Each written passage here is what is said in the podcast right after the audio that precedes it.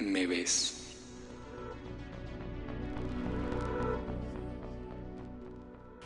¿Me ves? Escondida tras el silencio de tus palabras. Tu alma se desnuda tras el espejo de tu cuarto.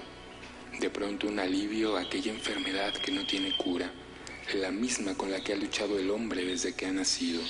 El desamor, la envidia, el desprecio, quemando como un balde de carbón ardiente, donde tus sueños se queman al igual que tu piel, donde esos sueños expiran y se vuelven la misma cura para esa enfermedad esa enfermedad llamada vida.